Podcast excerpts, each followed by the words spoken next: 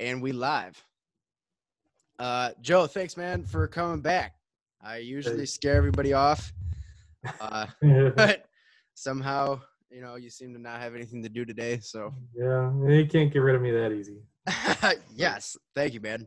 Yeah. Um, you know, so I was thinking about our conversation uh, that we kind of were uh, getting into um, yesterday, and it was about the. Uh, we kind of got onto a point of the right doesn't understand the difference between the left and liberals Yes. right and uh in over the summer i re- i read a book called do it by jerry rubin you familiar Uh, I've heard of it. I haven't read it. okay awesome it's uh it's like a it's like a it's a piece of vietnam era counterculture communist Yeah. American American communism, um, right? Like just kind of like It is the- like uh some kind of the of American communist thing. dream, the American commune, the American commune, right? Oh, okay. Yeah, yeah. And uh, Jerry Rubin was a loudmouth ass fucking white boy hippie. Yeah. He started the Yippies with the with uh um Eldridge Cleaver does a you know of the Black Panthers does a forward and everything whatever. So he's down with like Abby Martin and everything or uh not Abby Martin, Abbie Hoffman. oh, okay. Uh and you know what's funny is I I was I was reading that book this summer and Yeah. then I over quarantine I told myself I was watching way too much TV and I'm going to start reading more. And I had all these books that I've been carrying around for all these years. I haven't read most of them. And then there's a liquor store down the street from where I moved and he was selling all this shit and I got that do it book, right? So I I uh I bought it for like a buck Yeah. and it was really cool, great condition. And then my as I told myself I was watching too much television, I didn't like put it out publicly or tell anybody. I was just like, I'm just gonna start reading more. My friend, who I haven't talked to in eight years, sends me a box full of books cater- catered to what she thought I would like, Oh, cool. including another copy of Do It and Jerry's other book, We Are Everywhere, and Abbie Hoffman's writings, and uh, a, a book of Jim Morrison's writings, and uh, Aldous Huxley, Doors of Perception, all sorts of shit, man. It's great. All, dude, blew my fucking mind, and I was totally. I'm I'm a I'm I'm a big believer in the synchronicity of life. You know, if you just like are mindful and stay the course of like follow your heart and the universe will send you little signals of like hey man you're on the right track. This is what you're supposed to be doing. You know Yeah. so when i tell myself i'm supposed to be reading more and uh and uh uh you know and then and then becca sends me a book that matches the book that i just bought for a dollar off of this like what the fuck? Like that's totally you know so i'm one night sitting in my apartment on acid like i'm gonna make a fucking movie. I'm gonna do the jerry rubin movie dude because he doesn't get any credit uh, for what he did uh, for the work that him and abbie hoffman did man. And they killed his fucking ass dude. He got hit in brooklyn. He got hit by a car and he died two weeks later. The cia snuck into that hospital and fucking snuffed his ass out bro. You know like i was hyped on this. And then netflix puts out the chicago seven Yeah, I was gonna say. and i was like motherfucker fuck It's uh, that's an Aaron Sorkin movie, isn't it? yes Yeah, Yes. I understand it's not very good. I haven't yes, yes, So, that, yes. That gives me so shot. much hope. Yeah. Yes, fuck yeah. So because it's my it's my idea that Jerry Rubin don't get no respect Yeah. in today's day and age because he I see a lot of myself in Jerry Rubin. Um just like he opens that book with he's hey man, I'm an American. You know, like what do you want? I like to play baseball, I like fucking smoking cigarettes, and I like banging my girlfriend in the backseat of my 57 Chevy. Like what the fuck do you want, right? Like this is what this is where I was born. I don't know what you want from me, but I see what's going on and I see what could be going on. Right. So then Jerry goes into this book of just, and, it, and you know, it's obviously no, uh, you know, reading the book and seeing him on uh, uh, Donahue or whatever. Obviously, no one took him seriously. Yeah. Because he, you know, he he's like, oh, you have diarrhea. You have diarrhea of the mouth and everything. And like, he's just like, oh, no, no, no, there, there, there. Like, he's very condescending towards his elders and everything. And that's why he couldn't, you know, get a good, but there are some clips of him having, you know, genuine conversation. But uh, yeah, I see myself a lot in Jerry Rubin. And he said, that, you know, this is the guy that created the yippies from the hippies and then all of a sudden created the yuppies so wait, the guy that created the yippies from the hippies is the yuppies? Is the yuppie?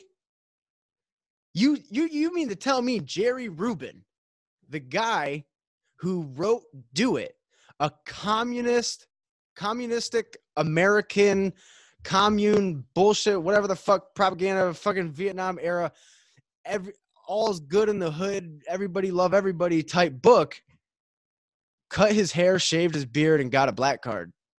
And now you are the leader of the yuppies? How does that happen? Right. And Jerry Rubin was the one that said, and and you know, he kind of got a lot of flack for uh slanging a health drink and everything with uh some of his boys and everything. And they're like, hey, and you know, this a guy in the in the kitchen that I work at, uh, he kind of was like, he's like, "Oh, Jerry Rubin? Yeah, he just proved that people will buy anything." And you can't really blame him, can you?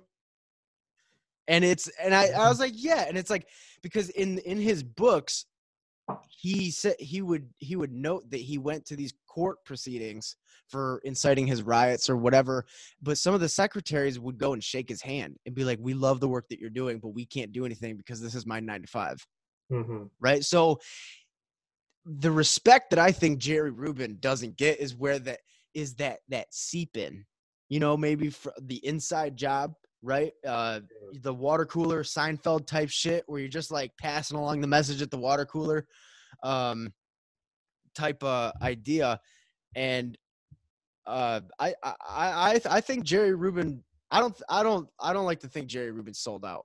You know, I think that he was making real moves and real friends and spreading the realness inside the fakeness you know?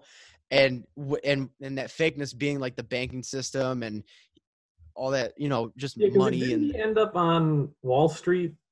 Yeah. Like he didn't just like you know quote unquote sell out. He like went like straight to the belly of the beast right Yes, exactly. But I think, dude, he was just that charismatic to finagle his way into the highest echelons of society and then just start yanking on ears, you know, hmm. telling a couple jokes here, yeah. you know, loosen up a couple collars. And he got pushed out, man. They fucking ran his ass over when he was walking out of his brownstone brownstone brownstone in Brooklyn and then died two weeks later in a hospital. Bullshit. Fuck you. You killed his fucking ass because you know he was talking to the right motherfuckers. Yeah, it certainly appears that way. I mean, I don't know much about the specifics. I mean, yeah, I, nobody, nobody really does about Rubin's life in general, but I do know that like, I I think his his vision, like you were saying, is like he would get like on the inside and sort of start to make incremental changes that way by like building class consciousness within sort of like the Wall Street banking system. And I like that that's an interesting idea. I I don't know how effective it was or how effective it could be because I feel like the people who are already there in that system making it go you know they have a certain set of political and economic interests and that's not something that you can really you, you can't really budget very easily you know that's pretty deeply ingrained yeah but um, okay, here we go. Uh, you know, You, you ever fuck with you ever fuck with psychedelics? Uh, no, not really. Okay, um, Jerry did.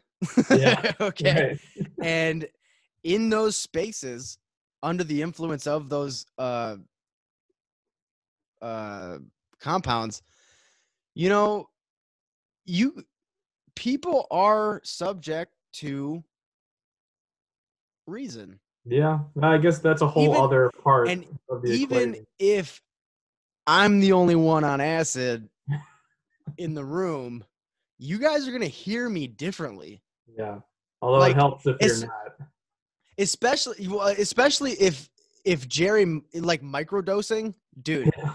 it really it helps uh lubricate the conversation and in a way of like you know alcohol can lubricate things of helping people just say it and just Yeah. like and just get it out and deal with the consequences later but Sure. like psychedelics has a way of lubricating the conversation of having foresight and looking miles ahead in the conversation that you're in and also the subject that you're talking about and it's it's a way of i feel like uh personally when i'm talking to people uh on psychedelics i use i mean your eye they say your eyes are the windows of the soul Yeah. and your your eyes i mean you're it's you you don't speak with just your words and your voice on psychedelics you really like you use your mannerisms and your hands and everything to really convey your point and i think somebody like jerry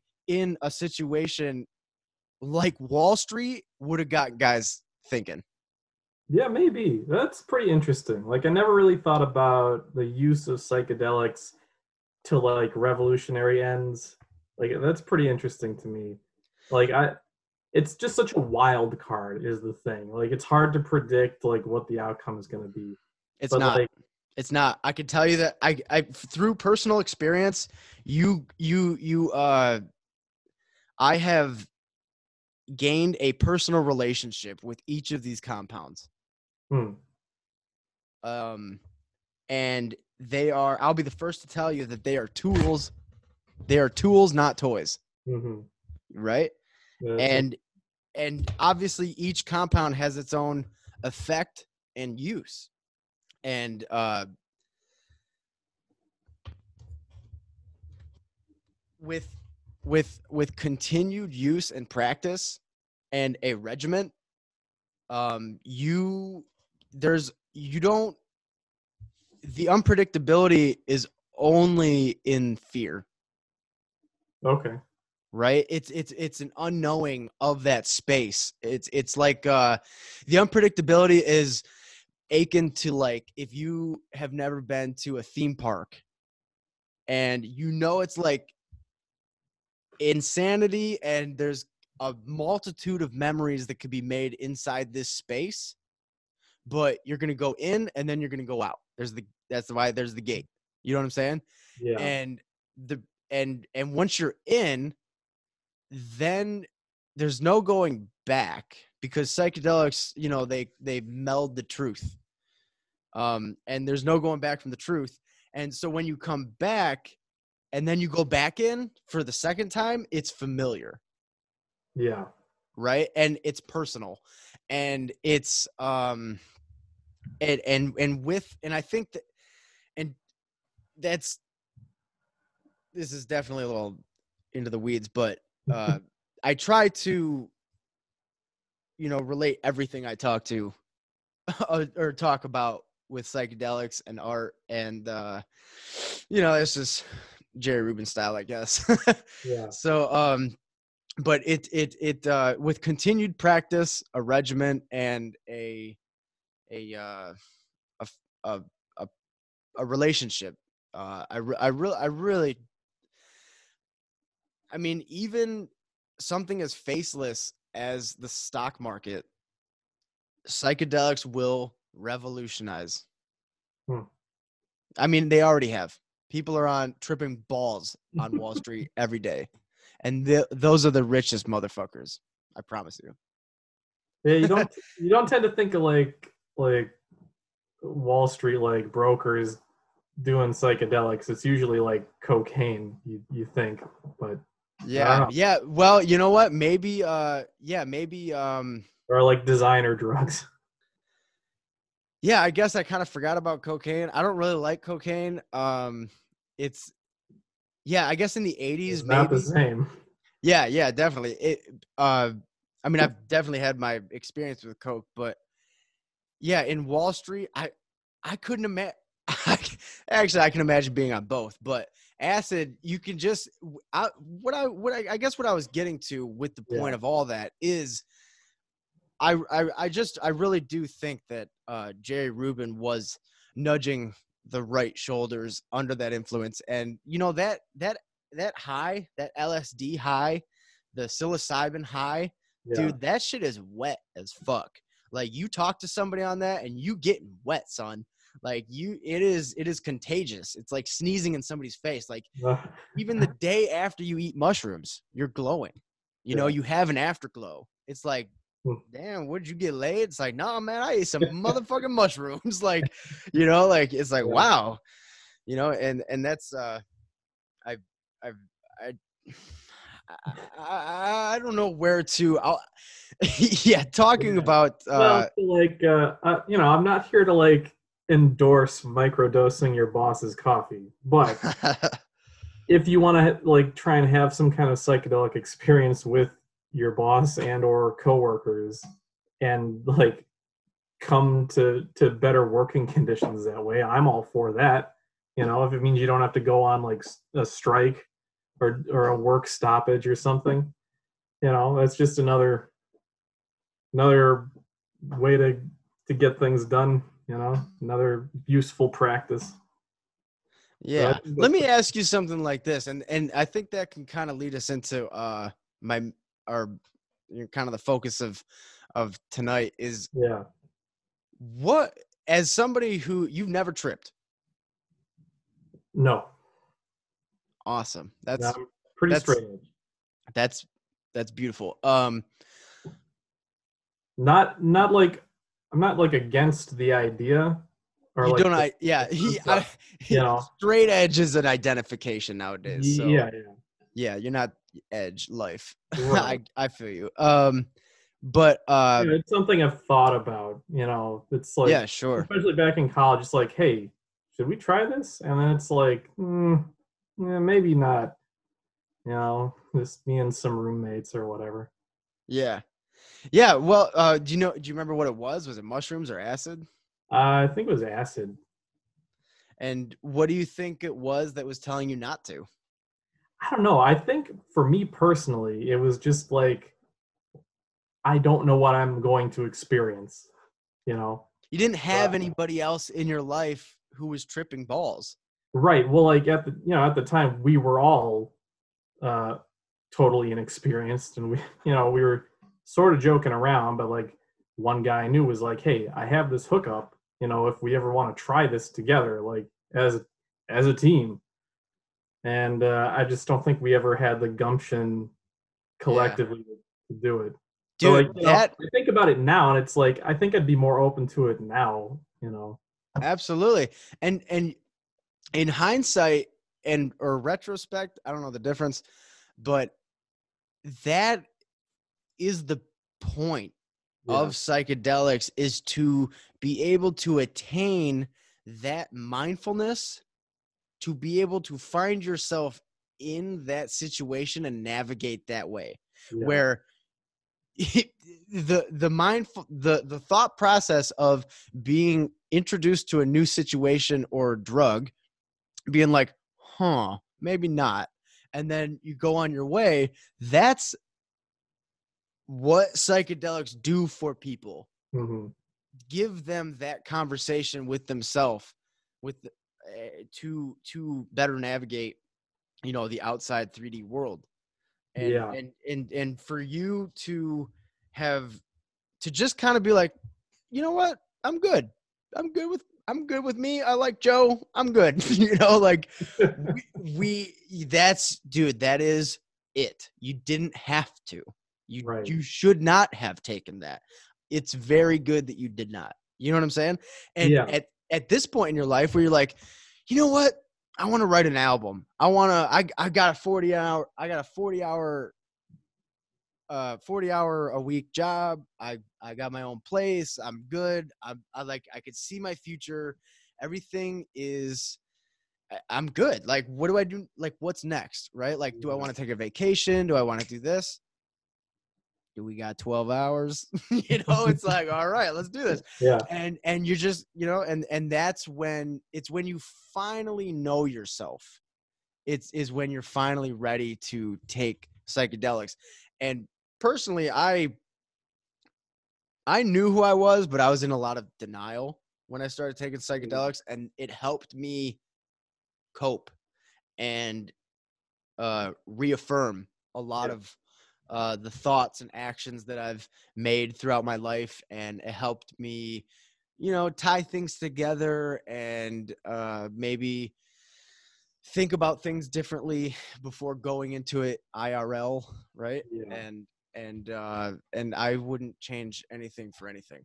Yeah. I, I bring a bit on stage about, uh, you know, uh, mushrooms is the destination, and LSD is the highway, and marijuana is the speed limit, and ketamine is the car that takes you there, or whatever. So Yeah. it's uh, it's it all has its. uh, They all have their own their jobs, you know. Yeah. But but what I was what I, what I had meant to ask you was, as somebody who has never tripped, what would you think if uh June 30th every year, every 4 years, everybody eats a gram of mushrooms. I like mean, and this and and I'll say this, a- for it. just yeah, okay, yeah, not? just just okay, yeah. Anybody listening, just know that this is a guy who is way smarter than me, doesn't know what being on mushrooms feels like, but is open to that idea because he sees what it can do for other people. And that is the biggest point of at least this podcast is just staying open to ideas Yeah. like just just follow that thought if you think that something sounds good ask why Yeah, I mean, like psychedelics. I, you know, I, I don't have like a stick up my ass about like drugs or anything. It's just like it just never appealed to me really. You know, I I honestly think psychedelics should probably just be legalized because like I, I'm sure there's like some like neurological evidence out there that they can be therapeutic, and you know, you just need to be responsible with how you use them. You know, be smart and just use them with people who are experienced, who you trust. yeah That kind of thing. um now uh while we're on the topic of the compounds of or Yeah. While we're on on the compounds More on the compound. now that we're talking about the compounds Yeah. uh you are affiliated with the scientific field no Yes, I am currently pursuing a master's degree in cell and molecular biology at Eastern Michigan University. Wow I work as a lab technician at the University of Michigan in a molecular biology lab. And I've worked in this particular uh, lab just for like these last few months, but I've been at U of M working in some capacity in research uh, since uh, I think it's July of 2015. So a little over five years. So uh what is different from biology and molecular biology? They uh they give you the ideas you break it down and then you send it up or? It's uh, you know it's just a subfield you know biology is the study of life. Molecular biology is studying life you know at the molecular level.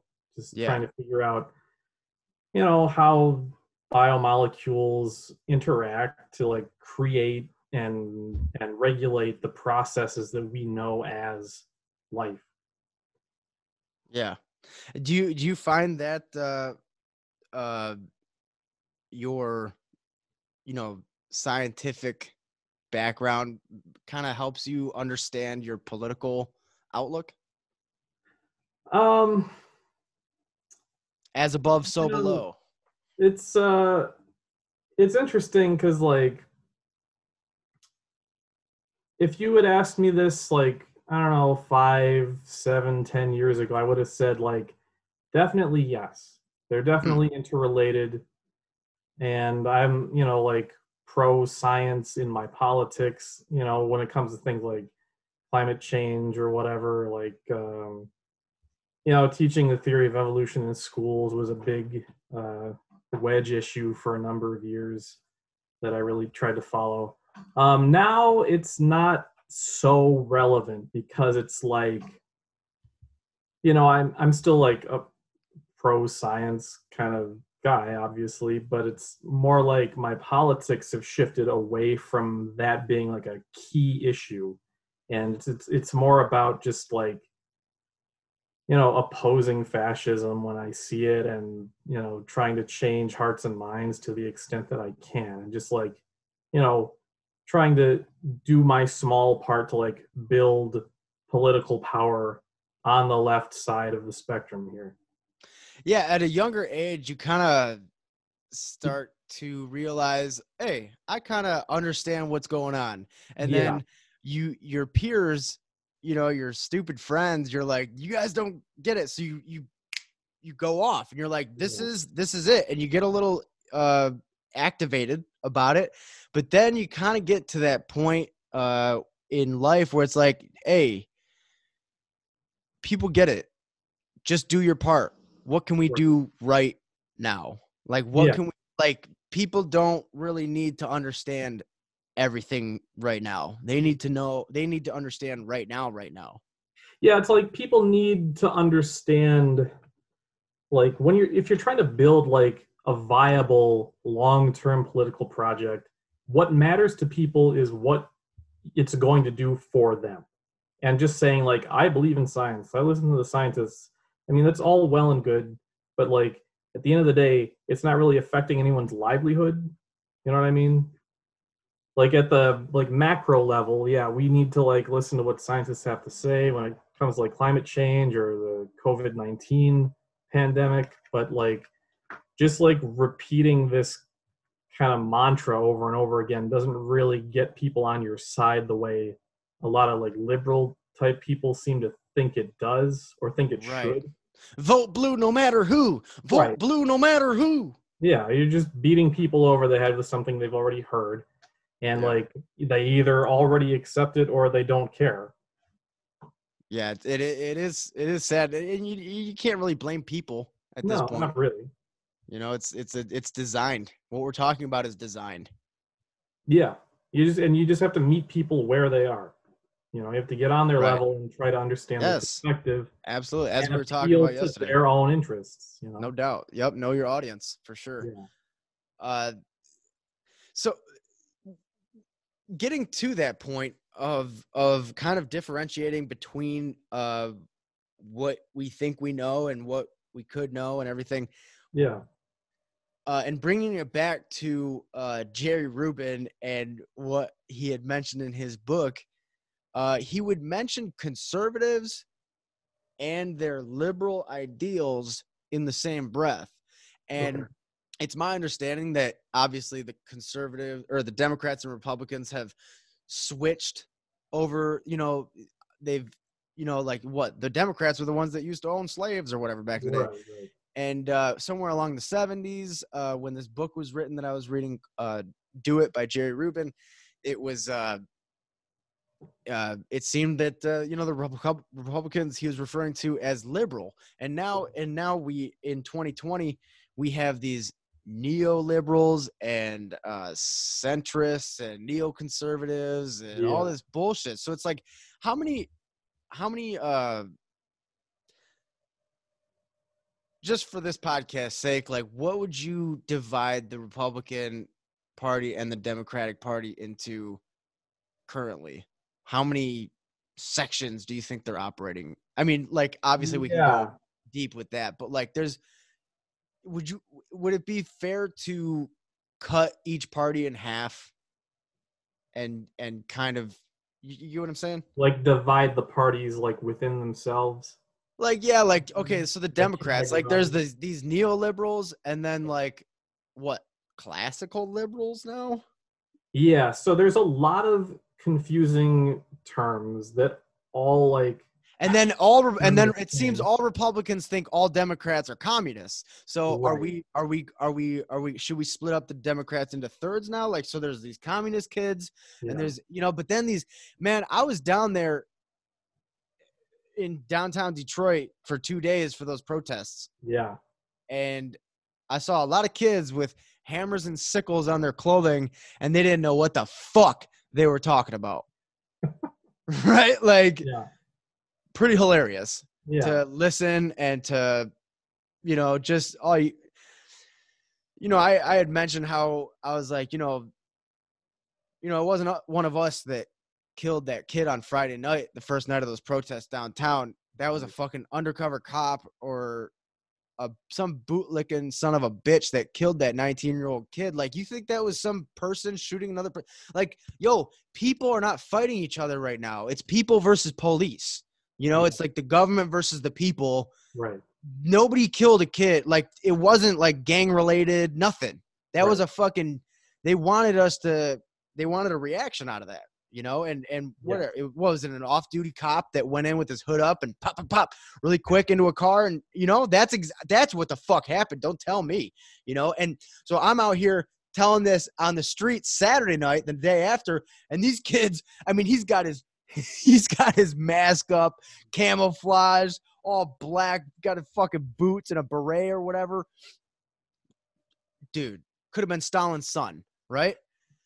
Literally, as soon as I said about how I didn't think that, you know, how I said it was a cop that killed that fucking kid, yeah, eyes like headlights, bro. Like, oh, I didn't think about that.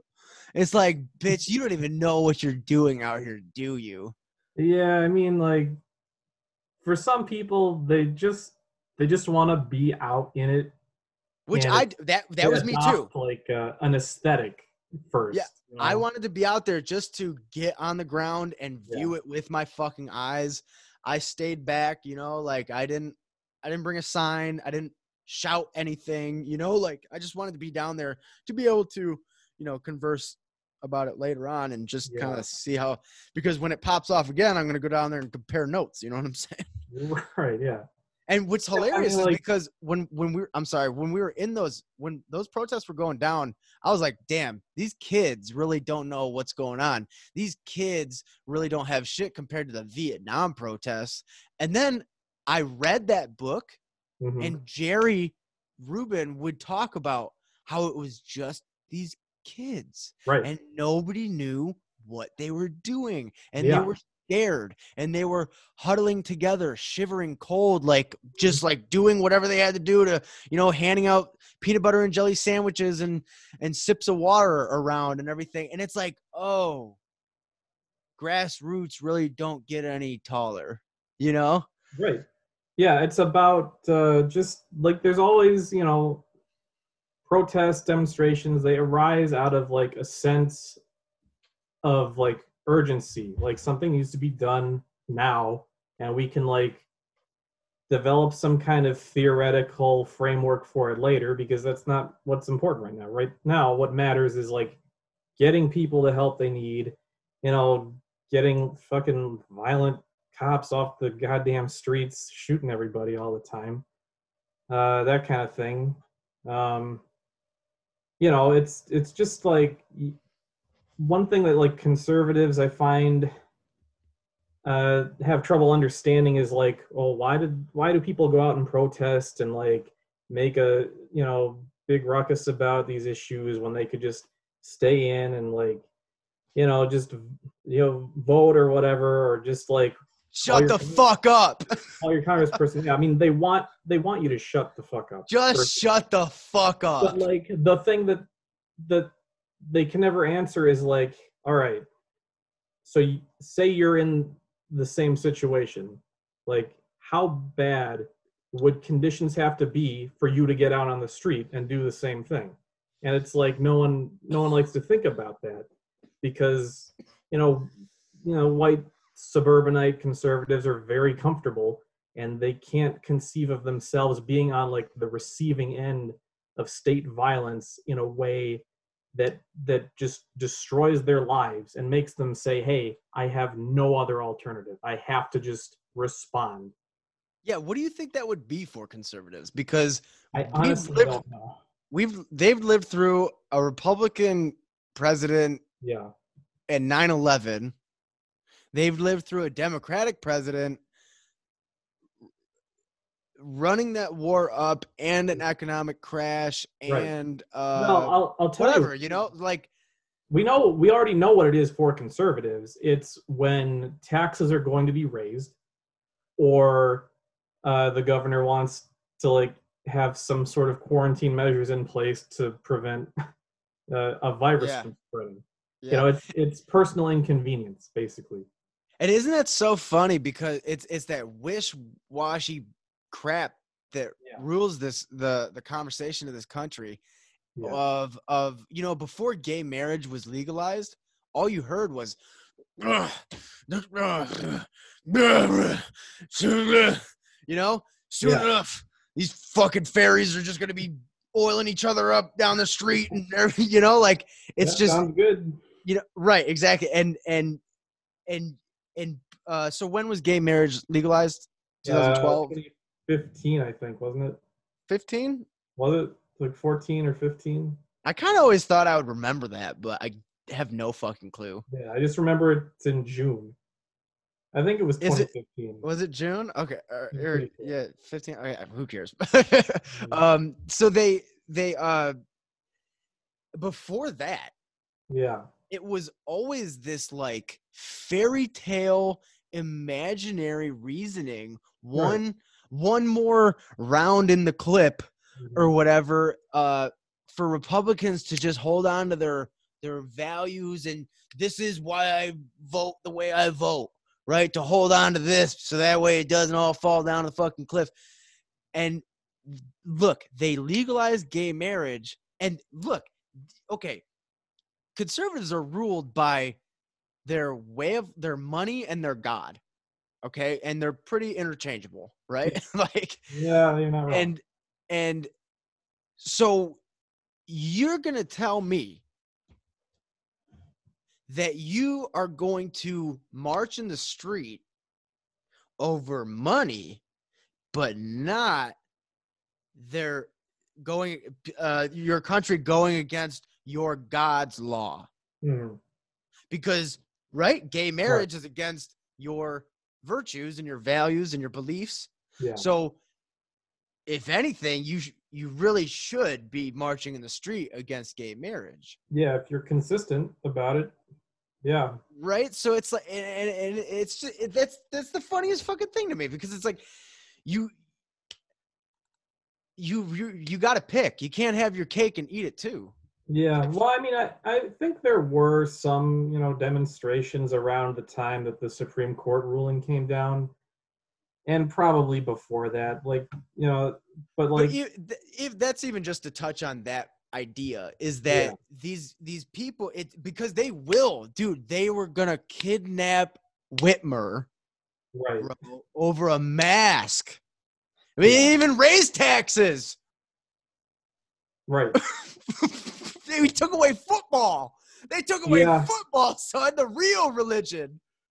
yeah i mean It's crazy. And but these liberals, for a lot yo, of people yo, you gonna kill my fucking neighbor, dude, because he was selling cigarettes outside? We out this bitch. We gonna Yeah. burn your motherfucking shit down, son, because that's what we about. But you're gonna, you know, it, it, it's, it's. Uh, I'm sorry to distract from your point, but that's okay it's, it's, it, it. uh Yeah, the, the different sects of these, uh of the of the two parties is. What do you think? After this election, we're gonna have another party, or what? You think that's a real? you know i i see people like making attempts at building third parties or trying to uplift existing third parties and Dude, like you, you got to invite me to some Facebook groups, man, because my shit is whack. I just got. can do that for you. Yeah. Oh, please, dude, please. I got Uh, bottom of the barrel. Like I have like really insightful hippies and then bottom of the barrel shit. I have like nothing like I like like the the most intelligence I get through my feeds are through music pages yeah. because th- those are some like like music production and like pay patrician music chart posting or something is like dude there's some smart people on that page but uh i just Yeah, feel I can, intelligent uh, reading those comments but yeah dude you gotta give me in out there. yeah get me in let me you in know, I, I see a lot of people like supporting the Green Party, you know, saying even like, hey, vote for the Greens in this election or whatever. But like, um, the trouble with third parties is like at the level of like national politics, especially for like the presidential election and for like the Senate.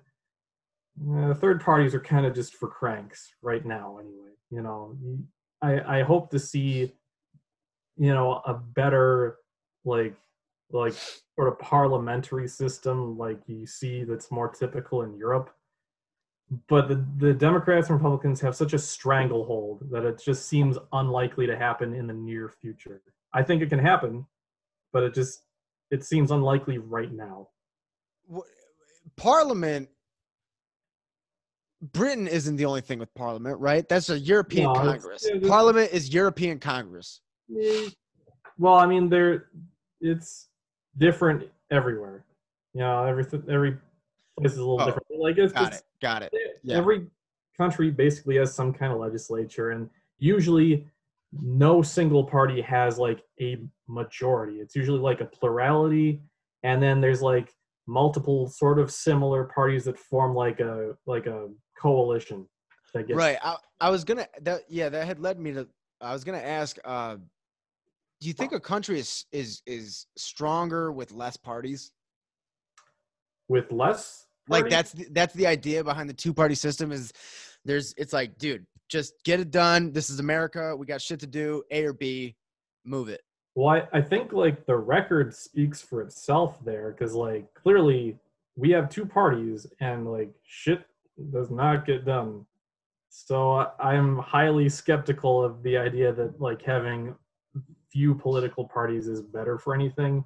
I think it's better to have more options, Yeah. more Absolutely. viable options. Obviously. It would be Obviously. great if like the Greens could get five percent of the vote, but it would be even better if we had like, you know, you know, half a dozen like liberal left-leaning parties and maybe maybe zero conservative parties, but that's wishful thinking on my part. Yeah, I mean, if if America is supposed to be so progressive and translucent or transparent and everything, like, doesn't the idea of a fucking even the word conservative kind of go against the whole point of America? Well, so that kind of gets back to like the initial question here of like how do you how do you divide up the different groups in the two parties? And it's like that's a hard question to answer because like you can you can do it and like smarter more qualified people than me have like done studies where they're they like you know they go through like surveys of people where they just group them in clusters based on their political positions on different social or economic issues.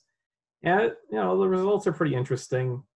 And it sort of forms a spectrum and you start to see like oh well these people would probably be in like a social democrat party and these people would probably be in like a some kind of like revolutionary socialist party or like a center right like conservative party like the tories or whatever that kind of thing um, but for me it helps to just think about like ideologies like political ideologies in terms of hierarchy. Like who wants society to be society to be more or less you know stratified right? So like the further to the right you go basically the more like unevenly distributed distributed you want political power and wealth and resources to be. And the farther to the left you go you sort of want things to be more equally like evenly distributed.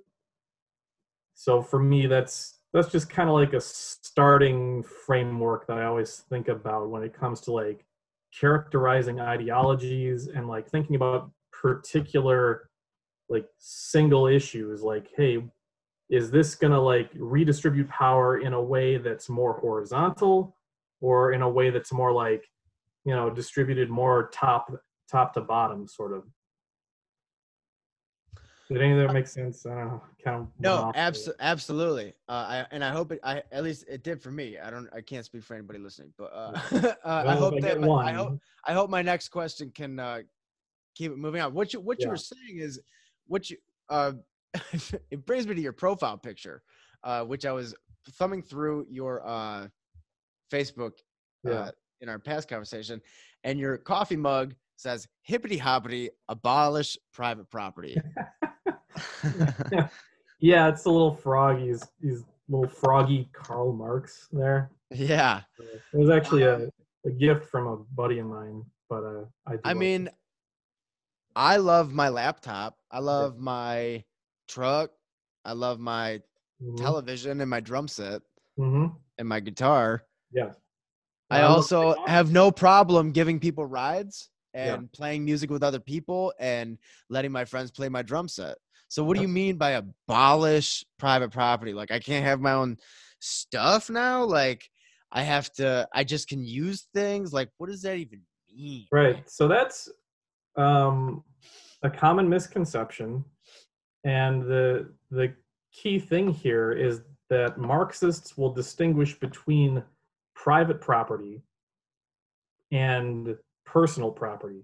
Your personal property is just all your shit. So my coffee mug, your guitar, your truck, personal property. If you're a Marxist type of socialist, you don't care about that. If you're like like a really far out there kind of hippie, like utopian commune kind of uh, person, then you might think like, hey, we should just all pool our stuff and just share everything. And like, that's interesting. That's one way to do it. But like, okay, Burning Man. Yeah, if you're a Marxist, personal property isn't really on the chopping block. Private property is, and it's different because private property is just what they call the means of production, right? So, like your farm, your factory, you know, anything that you use to generate capital that you own. Yeah. just like use to get rich, you know, employing other people. That's yeah. what Marxist socialists would like to see redistributed to be like owned collectively by everybody. Yeah, see, um, dude, that you just built like this fucking castle of a fucking image of a system in my mind. Like it's yeah. just this fucking heaping like gears, like very uh what's that uh like steampunk just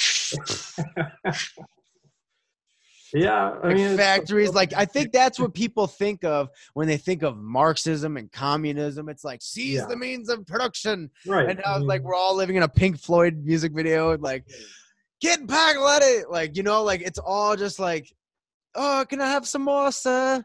Like it's all just like getting by. But at the end of the day, I don't give a shit about my stuff. Right. Because isn't Marxism like almost like woker than it gives itself credit for because it really is even though it's centered around stuff it's making it so much about the stuff that the stuff doesn't fucking matter anymore so like i wouldn't you know that- and it's like because dude it's about looking within and mm-hmm. dying happy and loving other people and just like surviving and like yeah popping out of a pussy staying warm, comfortable, fed, and happy. Yeah. And unabrased and broken and yeah. and dying and right. back so into the earth, you know? And it's like the that's ultimate goal, yeah. It's it that is the goal of life, no matter capitalism, religion, whatever the fuck country you live in, planet you live on. Yeah. Right? Right. dude, that is the goal. So right and marxism just is it seems like to ju- it's just like the what what would you the like give it give marxism a catchphrase or something like the what system it's the blank system like the know, the all in all system like the four on the floor system like you know yeah, you could call it the four on the floor system. no doubt I don't know. That's see, that's the thing is like, you know, lefties always have trouble coming Because up with. here's the thing dude the last political conversation i had with before this Yeah. on this podcast with with was with mike and we just were talking about i didn't even know russia was an ally in world war ii and he was explaining russian history and the difference between ussr and all that shit Yeah, yeah. and i'll probably post that too but but it seems like every time i talk about like how i feel personally and mm-hmm. Mm-hmm. spiritually and Yeah. then what we can do to change the system that we live in now it just goes right it, like any deviation from the me the norm today Yeah.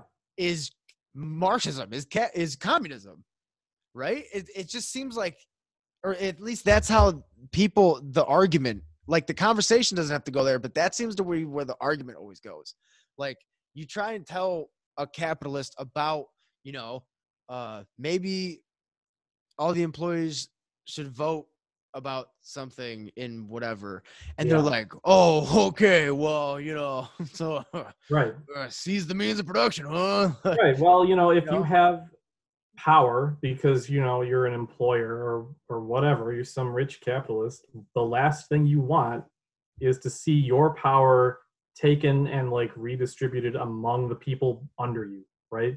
That's like your your goal as a capitalist is to accumulate wealth and power for yourself. And like Marxism being like like the age old enemy of capitalism since it's existed says, "Hey, let's let's try something new. Let's try something that's a little more democratic and fair." So, yeah, obviously there's always going to be a clash there. Like that's just Marxism basically exists to critique capitalism and offer an alternative. So what do you, it almost seems like one was made in contempt of the other Yeah. or the w- one cannot exist without the other. It's Yeah. not even like Marxism is a thing. Right.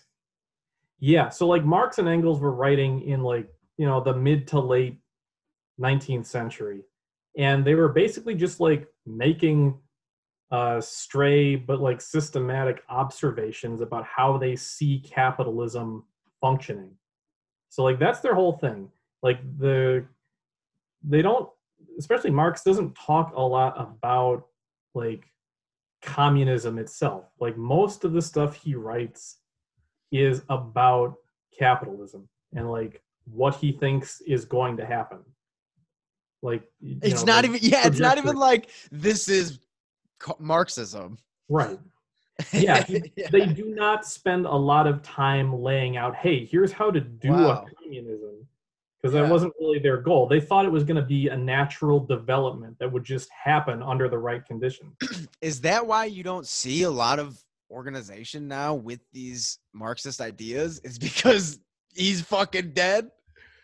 Uh, I don't think it's because he's dead. I think it's because the the material conditions aren't necessarily right for that kind of organization to spring up. Well, I But, see when, I- when I say he's work to change that, though. Yeah, when I say he's dead, because you say like he didn't really lay groundwork, he just poked holes in what was there. So how Yeah. can how can they how can these Marxists really like where do you take it? Because like if this the beauty in Marxism is that it was this one guy that had this vision, and it was like okay, let's hear some more, but he fucking died. You know, so it's like now if you take the everybody has their own idea of how to fill in the gaps. Yeah. You know what I'm saying? Yeah, so like that's the thing for better or worse. Like the idea is that it's an ongoing process of sort of experimentation and like we are left to pick up the reins from where he left off, right? And you know, there've been other theorists who have built on Marx's work. You know, you think of like Angela Davis, you know, she's a famous black Marxist, you know, feminist. Uh, like Mark Fisher, who is, you know, just a, a contemporary to us, you know, living like Marxist, like anti-capitalist critic who Yeah. wrote a a lot of interesting stuff. Um, Yeah, so people have things have caught on to fill Yeah, in those I mean, to help build that. stuff yeah. is all out there. It's just we, especially in the U.S., we are inundated with like capitalism as the norm, as like the. it's hard to even Hey. break that mold, dude. Yeah. I dude, I have had to inebriate myself to the point of and listen, Yeah. a big part of this podcast is learn from my mistakes. Yeah. I wish that I had just read the Communist Manifesto and watched Curb Your Enthusiasm in 10 years ago. Yeah. Okay. Yeah. You know what I'm saying? I, I think that would have helped me out a lot. Yeah, well, I mean, one of the most important things you can do to help build a, a viable left politics is absorb theory. And that's why everyone should watch Curb Your Enthusiasm. It's very important. Yes. I actually haven't seen that much of it, but it is pretty funny. Oh my God. Well, I, j- I just, I've been watching it. Uh, But also read the first read four seasons are, I'm sorry. Read Marx too if you get the chance, you know. Yeah, man. Yeah, I Or- definitely, Or just I, talk to people who have. You know, it's not for everybody. It's a dense 19th century collection of texts. Yeah. not going to appeal to everyone. It's not going to make sense to everybody, especially since he was talking about Germany, where he lived at the time. So, may not be applicable to what we've got going on today, at least, you know, not directly. Yeah, sure. And he got some things wrong too, which is fine. You know, you just take it as is. Yeah, so the and that yeah, that's where that that's where that that's where the conversation always seems to go and fall off a cliff is like any Mhm. deviation from the norm is just huh, communist, Right. communist, Yeah. Bernie Sanders, huh, socialist, huh, socialist, right? Like it's like and, and and so so bring it back to because I don't want to I uh you know I had tried to aim this to be uh around an hour. I don't even know yeah, yeah. where I'm at, but uh, it doesn't give me a time recording time. I think Oh. They they they they they trick you on that. They Mhm. just want you to fall into the space, the, into the nothingness. yeah. Let me. They make they make me ramble. Uh, I did not. Uh, when did we? Uh, when did we log on? Do you know? I don't know, like 20 after six, I think it was. Oh, okay. So we're almost at an hour. Yeah, we're good. Oh yeah, cool. I don't know how much time you got. I'm having a blast. No, I'm I'm fine. I'm fine to keep going for a little while if that's what Yeah, you want to do. Yeah, So, cool, man. Uh, well, you know, I just, uh, I think it would be safe just because, you know, I do, uh, I do want to get all this out Yeah. before uh, Tuesday. Um, so yeah, my main point in in uh, continuing the conversation was two points. One, to kind of like for any conservative person, more con- more conservative leaning person listening, um, that might not have the right idea about anything that we've talked about or Yeah. like any leftist that they've met any snowflake they've met because it's like dude right before we started talking i i saw this one dude i've recently gone and unfollowed pretty much everybody on my facebook other than my conservative friends and um like certain pages and certain people but i really like i'm cherry picking who and i need that window into the other side right Yeah. and dude, he just I mean it's just this outlandish meme. It's just it's just a picture of a Trump 2020 flag blown in the sunset. It just says, "You don't have the balls to share because you're afraid to offend your snowflake Yeah. friends." Yeah. That's all it that. says. I, and it's like- pretty sure I saw that one too. Yeah. we probably know the same guy. Yeah.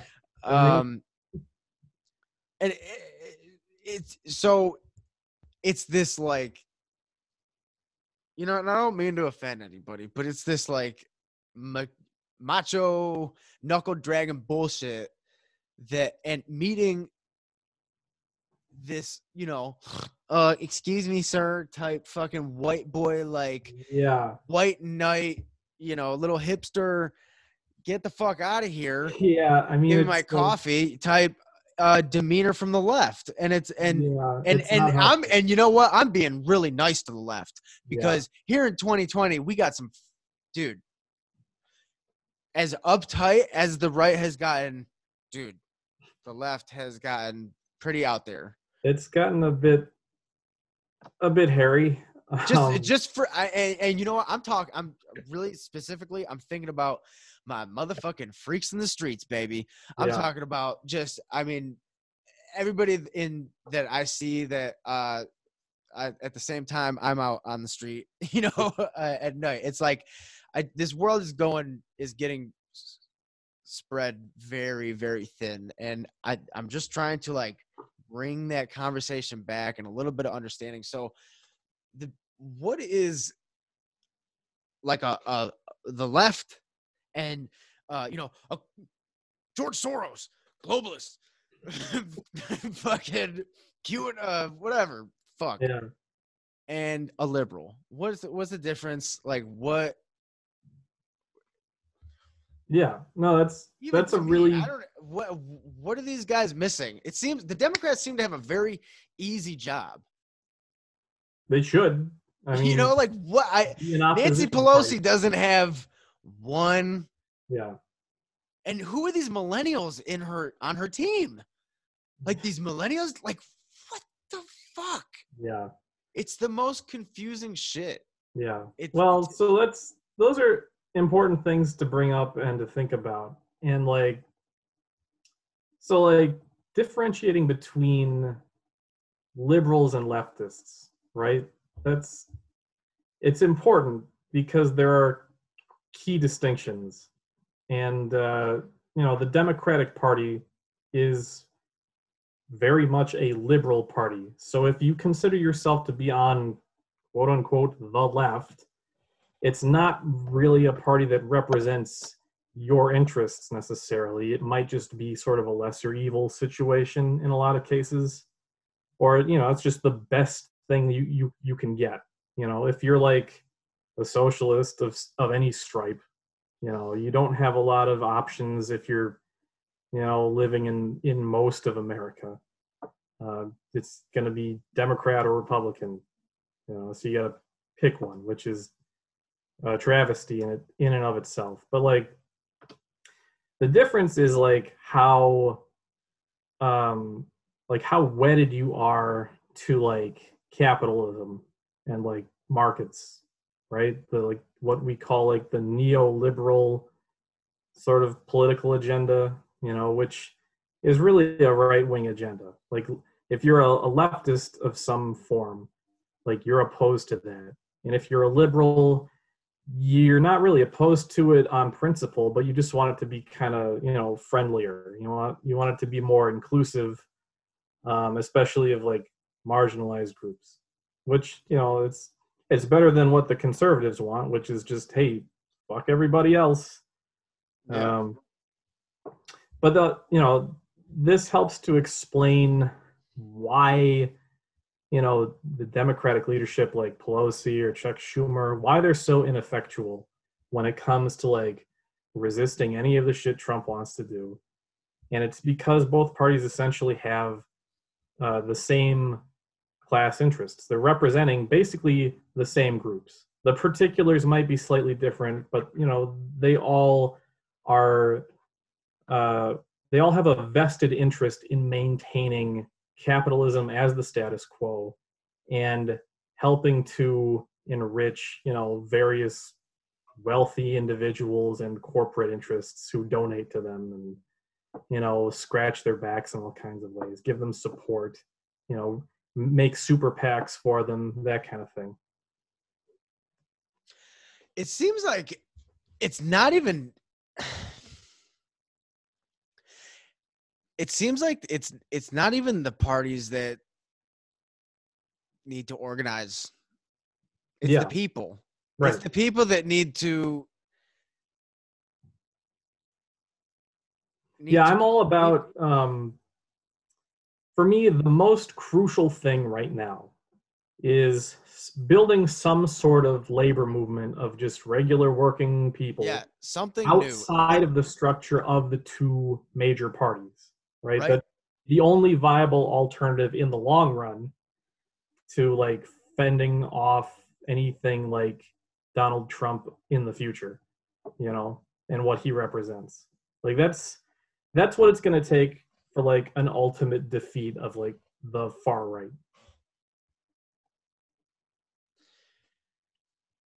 Yeah, it seems like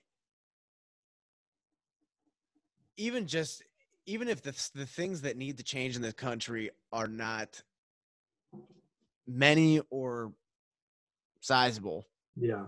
it's the bureaucracy and the corruption that mm-hmm. will stop any change that we try Yeah. to throw at this establishment Yeah. Um ooh and that's probably like a played out term right that's a dangerous term the establishment it's like the government It's whatever happened to hating the government Yeah. It's like saying Yeah. you're going to fight the man. you know it's like But yeah it's- man we know, all we all It still right, applies dude. though. yeah dude we got to get at the man again like it's not even like it, there's so many people to hate now there's they've they've they've it's not that hard Yeah. it's not that hard fuck the man. Fuck 5 what what is it? Like right well like that goes back to like what what i said last time which was that like when it comes to people who are in power your default attitude towards them should be like suspicion and contempt right? Yeah no doubt you should with the the goal is to build in in people what's called class consciousness which is just the recognition that we are all essentially in the same boat and we're in not a very good situation. We're we're facing you know impending ecological collapse worsening economic conditions resurgent fascism that kind of thing. And it's because those things allowing those to proceed benefits you know the a handful of people at the very top. Yeah, it really is so sad to think to it's it's like conservatives will think that they're you know they're they're standing up against uh they're standing up against it's like both sides are fighting their own fascists yeah and the same their own like cold, their own cold war. And it's like exactly. it, yeah it's just uh, if you're and- a conservative the right is give the right seems to it's like this uh it's this unspoken lone rangerism. Yeah. Where it seems like every conservative guy you know has a punching bag in his garage or something. Yeah. or like it's like eh, that eh, he just like lives by himself or something him and his harley. Like he's just like he's nobody gets it but him right. and nobody gets him you There's know never definitely, never like- have never will you know he's always been a loner type shit and it's yeah like, the kind of guy who like goes and rants in his car on like facebook live and, you know, yeah. wearing sunglasses and yeah white oakleys right. Mm, but I- like the thing with conservatives is like they also recognize like the rest of us that like conditions are not very good. We're in like i said a shitty situation but they've been conditioned to believe that the cause has more to do with like liberal college students at like uc berkeley than it does with like the actual like you know wealthy capitalist elites like the koch brothers or you know jeff bezos or whoever. Like those are the people who are like driving the machinery of the system right? It's not like you know random protests at some university you, you've never been to I will say that okay, so now that yeah, that brings brings up a good point of I've been trying to divide the left and show the difference between which Yeah. I think, you know, the main difference between the left and liberals is the left is um just uh it's it's the imperial uh the imperialism of the United States it under the guise of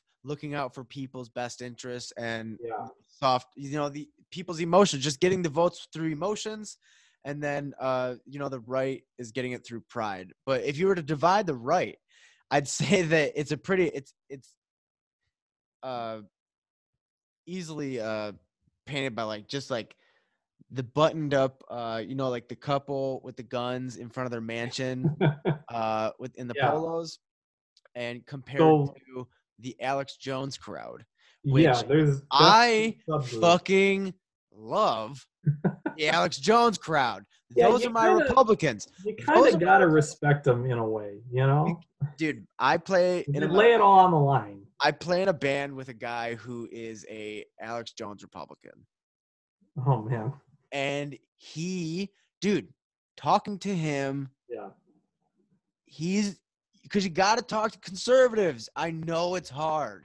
yeah, It's like liberals have a bad habit of only talking to their slightly right leaning liberal friends about liberal ideals and just like digging in a little harder and just making them a little more liberal. yeah. Well, something never- I've noticed about that is that like the the liberal tendency a lot of the time, and I've been guilty of this myself in the past, and I've like tried to break myself of it, is to like you buy into like this idea that like you just have to have the right facts on your side and then just present them in like rapid succession and that's owning them and that's like they won't have any comeback for it. But like in reality they just say fuck you and move on and they don't believe anything you've just said Right. It's right? that it's It the it's the that way the classic uh educated liberal. yeah it's very Right? left This- it's this- very Sorkin. Yeah. Yeah, this this fucking redneck ain't gonna understand these stats. He ain't got Yeah. these stats. right You ain't got the you ain't got the answers, Sway. Yeah, it's like in the liberal imagination, like doing that is supposed to make them feel like, oh, I've been so foolish. I'm a rube and I'm dumb and bad. But you know, no one reacts that way because why would you? Yeah, you know, it, because the Call 'em an right is the right is void of emotion. Why are you trying to get an emotional reaction from a Yeah, void a void of a person? right. You got to try to find some kind of common ground. Yeah, yeah, absolutely. Which You know, that's that's not possible in all cases, obviously. But like, if you can, then you should go for it. I I'd like to think that there is always a common ground to be had um with any any pairing of anything. Yeah, Um and if you find yourself in a political conversation or you just know or dude, I see people and I'm like he needs to hear A, B, and C. How am I gonna tell him? You know, in the best way possible. And sometimes you just gotta like maybe drop the combo or like start the combo start somewhere from the beginning like just find a if you make sure you guys like the same band or something and you know you see that person just try and make that person smile yeah, and they maybe not even like a common understanding but if you just try to make that person smile they will be a hundred times more likely to listen to you and understand where you're coming from if you yeah, if you try to just come in with the facts, yeah. you know, and just come in like a fucking nerd, Right. right? Like, Yeah, I try- I- doesn't work. It doesn't. yeah, I tried. I've tried to do that. Uh, you know, growing up, I, um, you know, my parents are pretty conservative, and Mhm. I, you know, left the church, and you know, I never really was like a. I was like, this war is crazy, but like, uh, you know, I was religious, and that was really like the last bit of like conservativeness I had. But I mhm. always fucked up with Jesus thing. And uh so anyway, I, and that was like when I was 14. So I was never Yeah. really whatever, but it you know, it's deeply it goes deep, you know, it, shit, Yeah. you know. And uh I remember like kind of adopting my li- a, li- a left mindset um in early years of high school and you know just kind of yeah just trying to bring in some like the modern day into the house Yeah. finally or whatever and like yeah you just don't get it or whatever but it was never like you just don't get it dad like it was like i really tried to bring that educated liberal ideal of like conversation and Yeah. like ideas and questions but you Mhm. know growing up in that house it was Yeah. tough to get a word in No, I, way, I understand. you know, and yeah just you know shout out to any any kid that you know you're 14 and Yeah. finding this podcast and you know think starting to think for yourself just keep going man just Yeah. follow the light just uh i because i there's a lot of uh like deeply right people seem very They'll tell you everything. Because they don't have anybody. They're they're very pressed down. But like deeply left people are almost like so free. They're lonely, Hmm. or but not because they're they do they are social creatures. Like even the most deeply left person is a very social creature, probably. Yeah. Just like throwing that generalization out there. But you know, and but I mean, more to the. More to the point of like a deeply right person is a you know no shit a very conservative person Right. probably you know hangs out by himself a lot and Yeah. i don't know that's they're probably rugged, you know uh, they're rugged individuals. You know. you're a molecular biologist dude like have you ever seen cells just like want to be by themselves a lot or they like you know they they tend to like split in two and multiply and go in groups right like yeah. As above, so below, like micro macro shit, man. You people are social beings. Yeah. Uh, to, and to be conservative and to just, I mean, what are you even protecting, man? You your house is paid off, your car's paid off, you have savings to get if if you get sick in in your last 30 40 years of life if you even have that 20 years and you're conservative and you're just like holding on like "Ugh, my castle. It's like what are you, for what man? You've it's it's Yeah. because it's it's like you've lived your life or haven't you? And it's almost like that all right well what haven't you done that you really want to do that you're all buttoned up about? Like there's there's that yeah there's like a sense of you know there's almost like a sense of panic about it like you know the like there's the real the realization that like uh, the end is coming up but it just it's anxiety inducing but but that's the that brings us back to the the first contradiction of the co- of of what we had brought this uh, up was if you're so religious you shouldn't give a fuck. Like what do you honestly yeah you should want to die like what do you t- uh, it really and that's it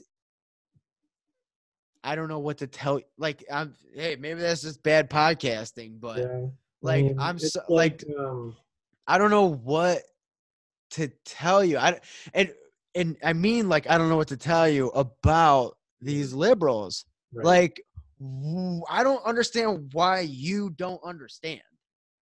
yeah Like so the left okay, the right pushes the right builds the left. Like even like left Democrats are not these like globalist like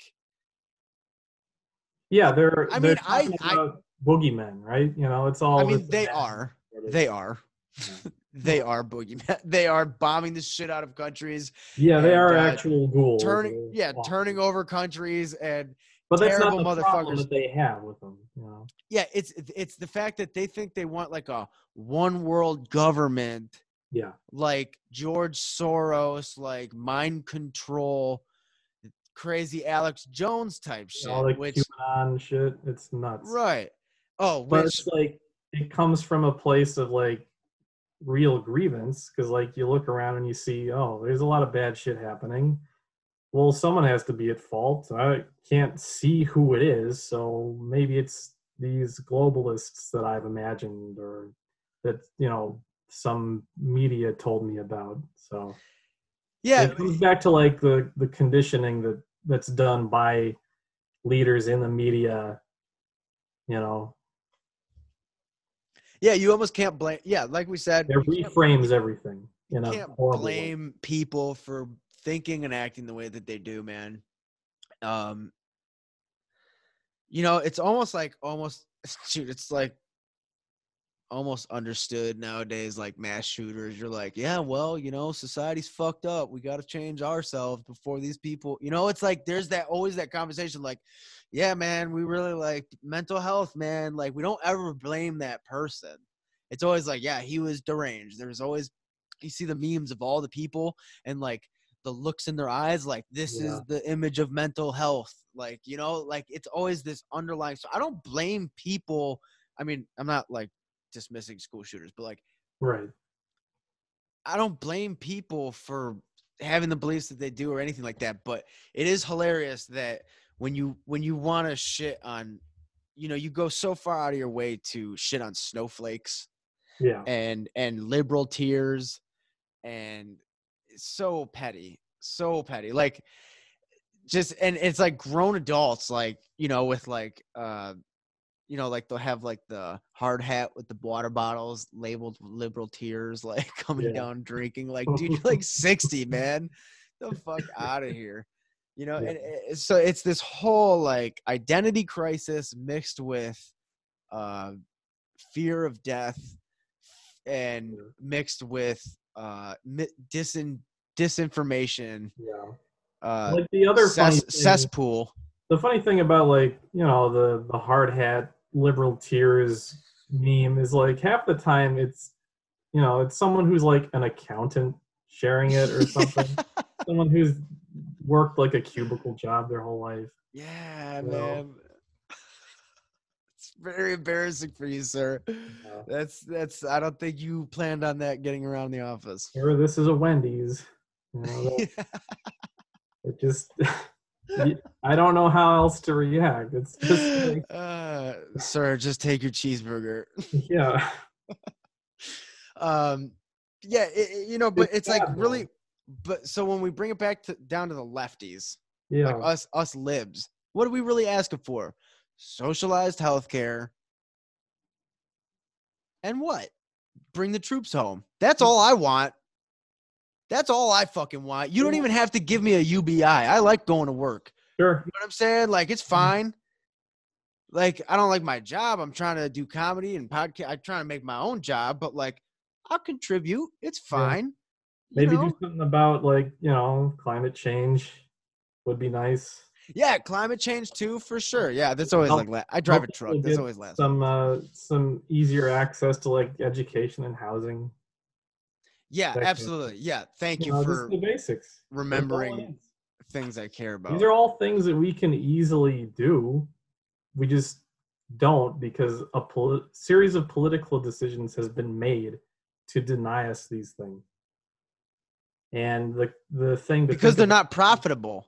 Right. The thing to think about is who made these decisions and why. Like who is benefiting from keeping it this way. And it's uh, universally, it's you know a few like large wealthy firms. Yeah, like 16 motherfuckers. Yeah. like yeah, it, it is it's it's disgusting. It's Big evil. companies that pollute. And it's this it's this uh insane dream that we're fed like, yeah, it could be you one day. Yeah. Hey, you know, I don't want to be that. You know. Right, right. You know, oh, well, you know, he didn't make his first million until he was 65. It's like, oh, drooling and shit, like, I gotta have it. And it's Right. like, man, that's it, it, it runs back around him to like that, that idea of like the shit doesn't matter. And it's almost like capitalism is going to not like the bubble is going to burst, but it's going the flower is going to blossom into communism, man. Where like the shit really doesn't matter. If Marx was right, then it will at some point. Is that so? Yeah. How does that book end? how does he think it all? Uh, how so did he? the, the general idea is that like capitalism approaches some sort of crisis point and from that like the conditions are right for like some sort of workers revolution where you know he sees the means of production, and you know the way the economy is structured is like reworked to make it more equitable, basically. And then you know we can democratically decide to, you know, just give everyone free housing or education or like you know invest in alternative energy that kind of thing um the i mean the other the other option though is that you get to some sort of tipping point and it's like well it could either be like a, a genuine like workers revolution that leads to some sort of like socialist reimagining of how things are done or you just slide full on into fascism which is it's similar but like more genocidal and it's like socialism just for like the nation which is usually defined along racial lines Whoa, what do you mean? Wait, say that again. so like the the general idea is that capitalism will come to some sort of crisis that it that cannot be resolved and our two options are to go socialist or just full on fascist right you know we've talked a lot about socialism communism uh, fascism sort of presents itself as like a socialist you know sort of utopia but it's all about like like this this racialized nation state sort of system where like yeah you you get all the good stuff but we also keep like a small group of people in power running everything and profiting off of everything. And you're only allowed to have all like the goods like education and housing and everything if you're a member of if you're a citizen right? If you're a citizen of the the nation. And you can only be a citizen if you meet certain racial and ethnic and like patriotic ideological criteria it's very like it's very sinisterly worked out to like exclude as many people as possible. And that's kind of what we're seeing right now you know you think about like you know all the like trump's border policies and everything he's trying to implement to like keep certain people out of the country that kind of thing. You know cracking down on you know crime in mostly non-white neighborhoods. That sort of thing it's a very scary time And it's it is so scary because why? People are so complacent and so fuck it as long as I got No, I my mean, iPhone. that's a big as you don't part of it Turn Instagram off. Yeah. That's a big part of it because there's not been like the kind of resistance you would want to see to this kind of thing. But also it's just so blatant. It's so like fully out in the open like hey, we're just going to put migrants in these camps now and just that's just Yeah. Well, Yeah, let's it's- ta- let's talk about that, right? Barry Yeah. put them kids in them camps, right? Yeah. Yeah, I mean it's it's So horrible. It's you know criminal. So that's what I'm that's what I'm saying, man. Like at the, you know, I mean, and when I say Barry, I mean Barack Obama. Yeah. Those kids in those camps. Yeah, it's like um, Republicans rule from the throne that Democrats built. And, you know, they're both part of the same problem, which is why I'm not uh, optimistic about what the outcome of the election is going to be, no matter who wins. I think Right. the most likely outcome is that most of the problems we see right now will be here with us in four years, in eight years, you know, and things will just have gotten slightly worse you know, depending on whether it's a Democrat or Republican, we, you know, the left may be more or less complacent about, you know, holding holding uh, politicians' feet to the fire to like fix anything. Um, but like you know, you look at like the the border, like the ICE concentration camps. I'll call them what they are. Uh, you know, a few weeks ago, maybe a month ago, the news came out that like ICE was performing forced hysterectomies on women who were I, I know, heard that. incarcerated, which it basically amounts to a genocidal act, right? Because you're taking a group of people and removing their capability to reproduce, right? It's That's insane. basically genocide, you know. I mean, I'm sure people will quibble over whether it technically is or not, but like, yeah, I'm gonna call it a genocide. That's close enough. And then Yeah, just like- And it's like I dude, if if if these people had like an infectious growth yeah, coming off of their faces right, because they all came in on the same fucking truck or Yeah. something, like yeah, cut it off, take care of them. right. Basic like, medical care. Hysterectomies. yeah that's non-reversible you know um but so you know going forward come tuesday you know or you know maybe a few days after that hopefully we'll we'll know what we're in for for the next four years and it's either going to be more of the same or probably more of the same but hopefully slightly better you Yeah. know? like I, I don't I I don't know what Joe Biden's plan is. He says he wants to close the camps down and, and reunite children with their parents who've been separated and uh, I I I You built the camps. You set the you pitched the tent, Joe. Yeah.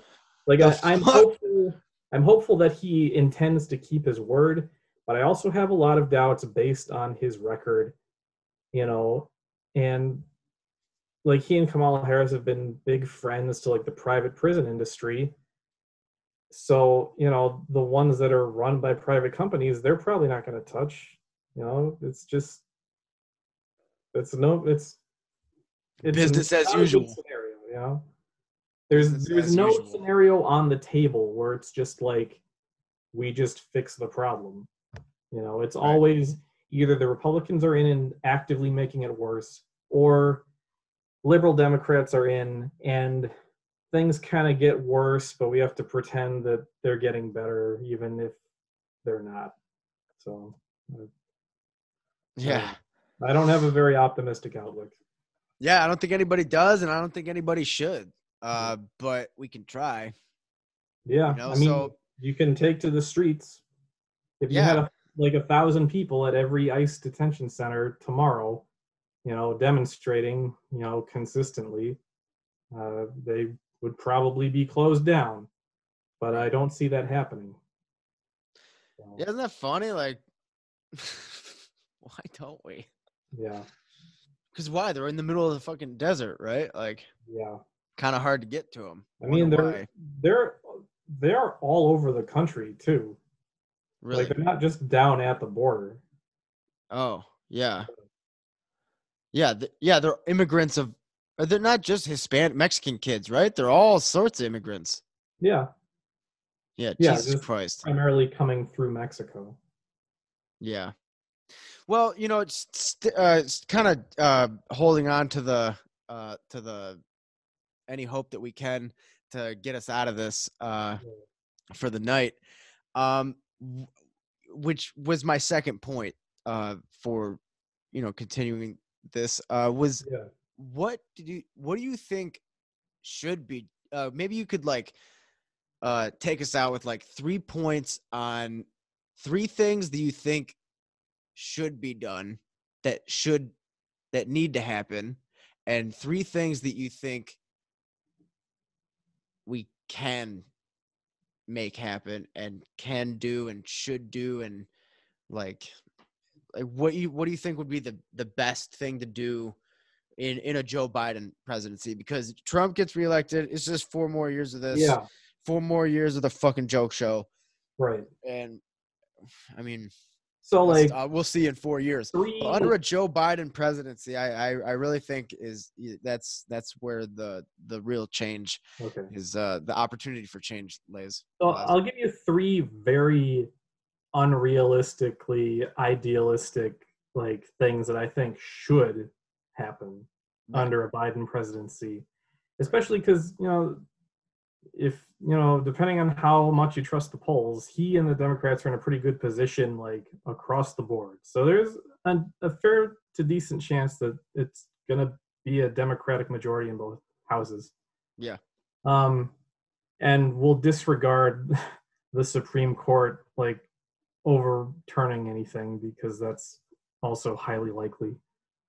Um, so supposing that that happened, uh, three things that like should just happen would be uh, one, abolish ICE and like release those people who are incarcerated and help them reunite with their families. Uh, two, in- implement some kind of Medicare for all type system. And three, uh, nationalize the energy industry, the energy sector. You know, the, all the fossil fuel companies get those under direct control of the U.S. government, and you know, start phasing out fossil fuels and replacing them with renewables. I don't think any of those will happen. Uh, I, I'm pretty sure that Joe Biden has said uh, just directly like no to at least two of those things. So uh, you know we'll we'll see how it goes. Um, yeah, and I, and I think with those three, uh, that that also like covers a lot of ground. Uh, abolishing you know ICE detention centers will help. Uh, you know a lot of uh, things will be could be instituted to inside the inner cities uh, yeah. because that's where a lot of those people are living. Mm-hmm. Uh, that could you know do a lot for our inner cities.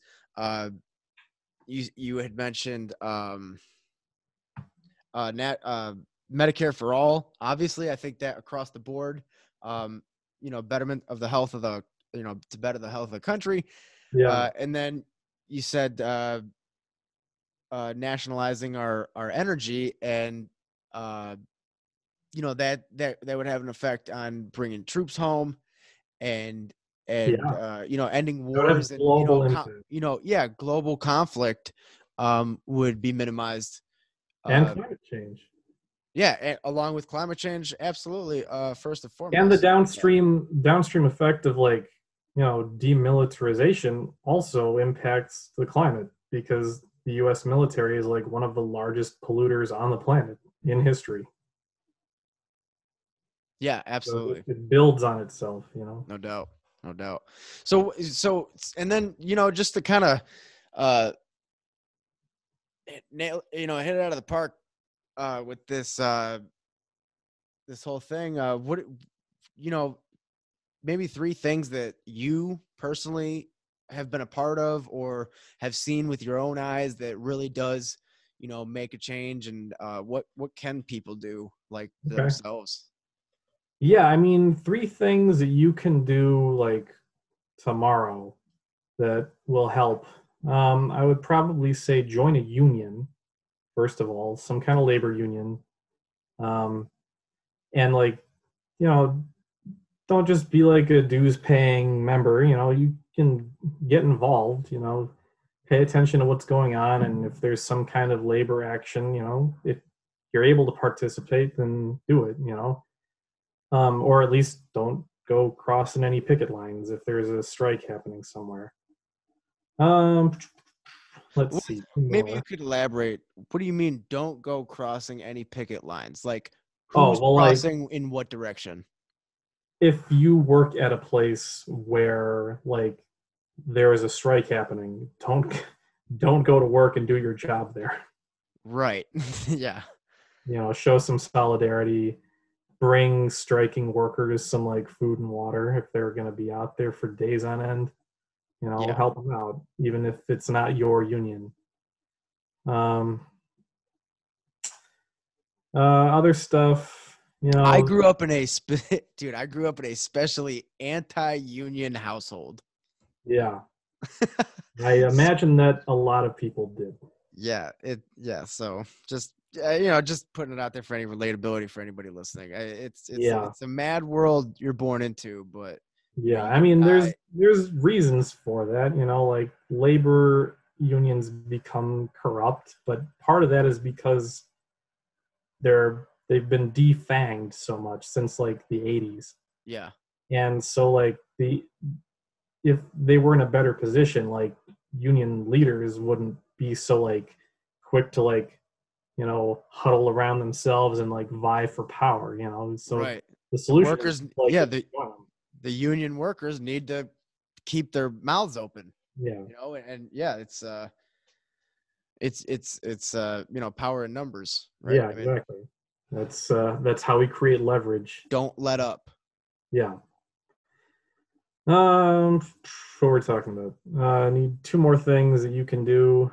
Um, I mean, yeah. I mean, I think joining a union is probably, uh, you know, boots on the ground, like day one, tomorrow type shit. Go get a job type shit, motherfucker. Like, yeah, yo, you really can join unions and they will take care of you. People, Yeah. you know, you might have to get up a little earlier than you do now, but you'll be used to it in a week, bitch. yeah, You know, like it's fine. Like, you know, and I do manual labor and I work for a smaller company and I'm not part of a union.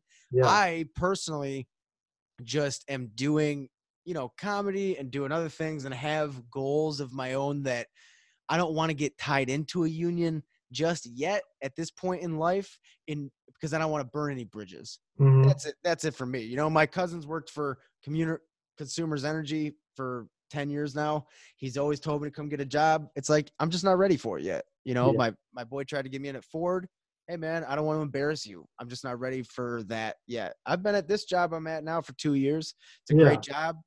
You know, making good money because they pay on loyalty, but it's you know no no uh no benefits yeah, no uh you know i get a week off paid every year you know and but they pay good and it's, not under the table or anything so it's all legit and you know i'm out out by 4:30 so you know that's just that's just me but you know unions you're right man they they built this country and and uh it definitely you know when it comes to season the means of production that's they're gonna be the backbone. You know, absolutely unions have been the backbone of like left politics in this country for a long time, and that's probably gonna continue. You know, that's probably the the easiest entry point to like organizing any kind of left political action is going to be labor unions.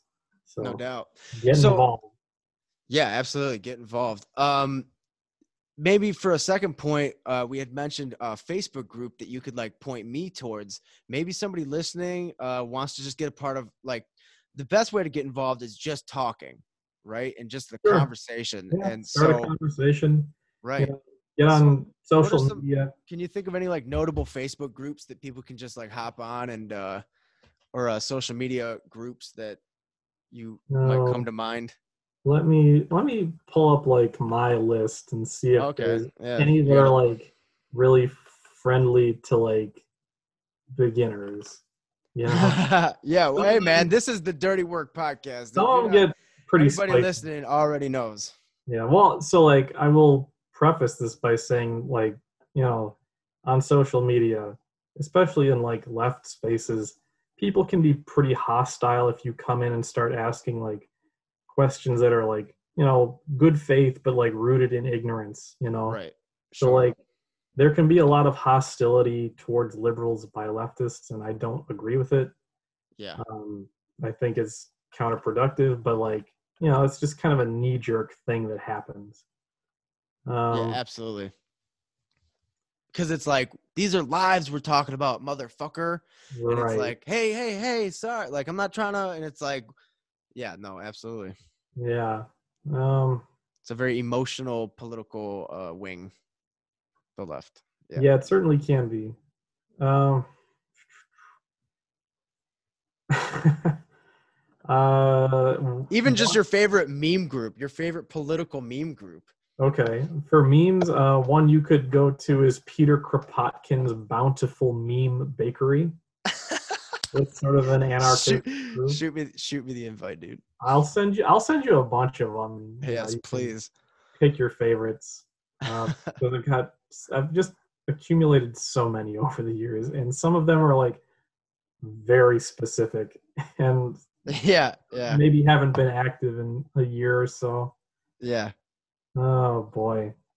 I have a couple of meme pages that I don't even, dude, I won't even tell my girlfriend about because they are so fire. And Yeah. every every post is just like, wow, where they're, they're coming from. They're com- it's like some aliens Facebook account or something. Yeah. And it's like these aren't even from Earth. And Every, yeah.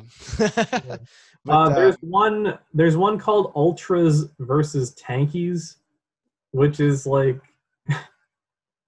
it's, it's not for like the faint of heart because it's just like two different leftist camps just sniping at each other. But if you want to like come to understand like a couple of different flavors of leftist thought really quickly, that's a good way to do it. Like if you're averse to reading like, you know, thick theoretical texts or something, you know. Uh, yeah. Oh, it's just, dude. it's just people sniping at each other. Just Yeah, absolutely. sometimes there's good, like reasonable disagreements to be had, but a lot of times it's just memes and stuff. But See, I think anybody to listening to this some of the nuances. anybody listening to this conversation uh you know knows that this these aren't bars that you're recommending to go to physically on the other side Right. of town these are pages that you just click on one time Yeah, and maybe just like see in your feed a couple times and get a couple new ideas in your Yeah. head and just to get yourself thinking about different things if you're curious about the way that other people think and where is the confusion laying and, and you want to clear some things up even just for yourself. And yeah, you know what? If you've had your fill just unfollow it you know? But you know these are these are very simple things that you can do that will Yeah. benefit you very quickly joining a union and getting on different social media uh, pages. Just that's, ask uh, questions. you know, yes absolutely. find out what people think about some current event, or like if someone's perspective doesn't make any sense to you, find out like why they think that way, that kind of thing. Yeah, Uh, yeah. So yeah, for that third one, man, just free ball it. What what would you the best way to like talk to somebody? The, like what's your uh superpower in conversation? Oh, best way to talk to somebody. I mean, just be cool. just, Just, be, a be guy. cool.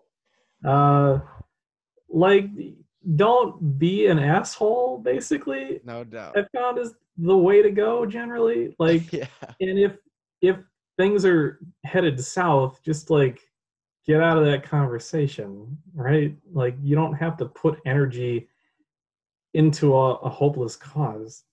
Um, And be condescending. Hit kill him with kindness at the end. Just always make sure just be the better person at the end of it all. I'll pray for you, you know, that kind of thing. Yeah, right. Um, but like, you know, just generally try to just be open and genuine and ask questions without without condescending to people if you can, you know? Yeah, like we were saying earlier, know your audience, understand who you're talking to. If people are Uh, engaging in bad faith, it'll be obvious and you know, then you can either take a hike or I guess just go for the blood sport if that's what you're into.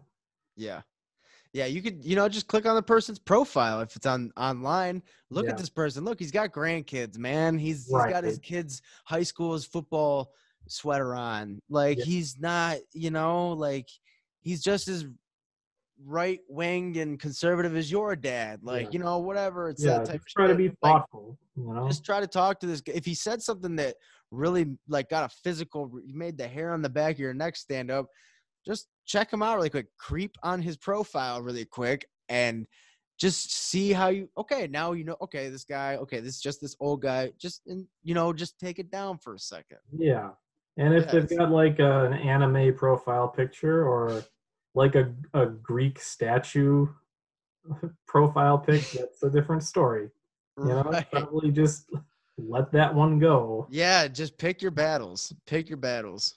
Uh, Well, hey um, man. Also, like one other thing I'd say is just like if and when there are protests happening near you that are for good causes, you know, even if you can't get to them, you can find other ways to support them. You know, you can donate to like bail funds or whatever, you know, you can find like you know, you can find actual you can get on social media and find actual productive groups that are doing Yeah. like organizational work.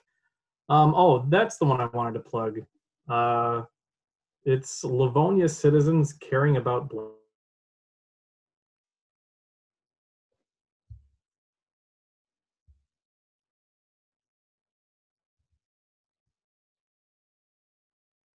Did you go? Did you go away? About it. Oh, hey, you know what? You uh, you broke up there for a second. Oh shoot. Uh, Livonia yeah, citizens. Yeah. Well, yeah, we're almost to the end of this here, so that's uh, perfect timing. Okay. um, Yeah, that was- any of what I said? uh, Livonia citizens caring about about Black Lives. dot com. No, it's just a Facebook group. Livonia citizens caring about Black lives. Yeah. Yeah, I would say that like that might be unaffiliated BLM group. That might be the most important Livonia relevant page re- related to Livonia ever made. Livonia Yeah. is There's a lot of notorious. good groups in there. Yeah, notori- Livonia is notoriously uh, white and conservative and high. You said what? Yeah, it's and- white. Yeah, and it, you know, if you find yourself living in one of those towns, um, maybe not in Michigan or in Michigan, like Novi or um, South Lyon or Royal Oak or something like that, Troy, you know, these these whiter neighborhoods, um, you know, make your own. Troy cares about black people. it's Novi cares about black people Facebook page, and Yeah. just run that. They probably exist. yeah, And if they don't, yeah, just start one. Mobilizing on social media is as we've seen in like the last four to six years eight years has been Yeah. uh that's you know that's And with um with everything uh sort of going virtual because of like COVID, like it's easier than ever to like attend a city council meeting or something like that. You know, if you want to yeah see what's going on in your own backyard. You know, it's like I don't know who said it first, but you know, like they say, all politics is local, and I think in a lot of ways, you know, your local politics can be, it can be more rewarding to get involved with than like the national parties, um, and it Right. can have a bigger impact on your life and the lives of the people around you. So yeah yeah no doubt it, you know it, it it full circle bring it back to you know that national spotlight really just does bring you more materialist existence a more materialist existence because you got now what the multiple properties different cars uh secret service fucking fancy restaurants like you know that's just that life. It's this po- pa- uh uh posh fucking whatever bullshit uh, and, you know and yeah that that local that local uh government you know you're gonna go to your job and right back to your uh you know 1200 square foot ranch or whatever 2000 square foot ranch or whatever i don't know how big a house is these but you know you know you're just gonna do your do your thing and you, you know you might even be the mayor of the town you grew up in and you die in the town that you ran and grew up in and you know that's that's where the the heart of the country lays you're right Yeah. And, And, you know- it's just it's easier to hold a city councilman's feet to the fire than it is like the president of the United States. You know, it doesn't take quite as much pressure. and just like unions mobilizing and, and banding together to communicate with their employers you know neighborhoods Yeah.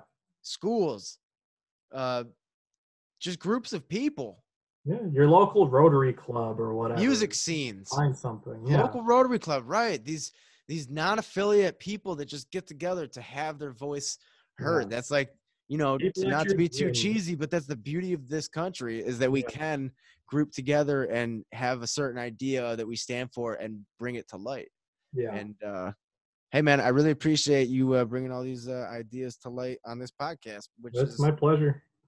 uh you I know appreciate you reaching out. Yeah, dude. Thank you so much. And you know, we'll, we'll we will definitely have uh hopefully more of these conversations uh in the near future, especially uh I mean, I don't think there's literally anything else to talk about until Tuesday. uh yeah, I was telling my girlfriend the other night, after Tuesday we live in another world. You know, it's not like I'm not like a prepper like, oh, this is it, but like Yeah.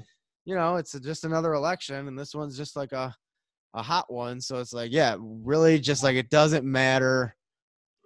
Nothing matters right now. Like the past like couple weeks have just been like just put her head down, you know. Yeah. I mean, understandably, it's going to be an emotional time for a lot of people. And, like, you know, if you got to unplug for a little while and just, like, be with people you care about, that's that's fine too. If you don't want to Yeah. be like really involved, you know, for your own mental health, Don't. you know, that's perfectly fine too. Take care of yourself and just be safe. Yeah. And, and I think it's important to even tell people to allow themselves to disconnect. Of course. Cause it's like you if you have that thought, you should follow that thought into like action of like, okay, yeah, something that that like you're not gonna keep reading a book you don't want to read or watching a movie you don't want to watch. It's like, you know, it's like you're not well, I guess if you're at the end, but like you're not there is no investment with this social media. There is no beginning or end. You're just in it or Mhm. out of it. So just like Yeah. allow yourself that space to just have be alone with your own thoughts. You know, I've stopped listening to so much music and podcast and just working in silence and just, you know, and you see your forms thought your thoughts form, you know, and and slow down. My my mind is just you know, just 24/7. So it's, you know, and just being in silence, you know, and I'm not even saying meditating, just like mindfulness, you know, while moving helps, you know, categorize and file it all away and Yeah. make Helps sense of anything. Yeah, man. So and and you know, this podcast has, you know, done wonders for that too. So just uh, you know, hey man, if you're listening out there, just create whatever it is you uh you you feel the need to to get your point across. If not, what are you doing? Mobilize fucking write a song. I don't know. Mm. You know, it's just uh it really is just that easy. Organize, educate, agitate, but Yeah, take yeah. take a break when you can. You know, Organize, educate, agitate, and take a break. I think that's our slogan now. I love it, man. for Marxism. Thank you, it. Joe. All I right. really appreciate you, brother. Good talking. will- you. See you soon. Thank you, man.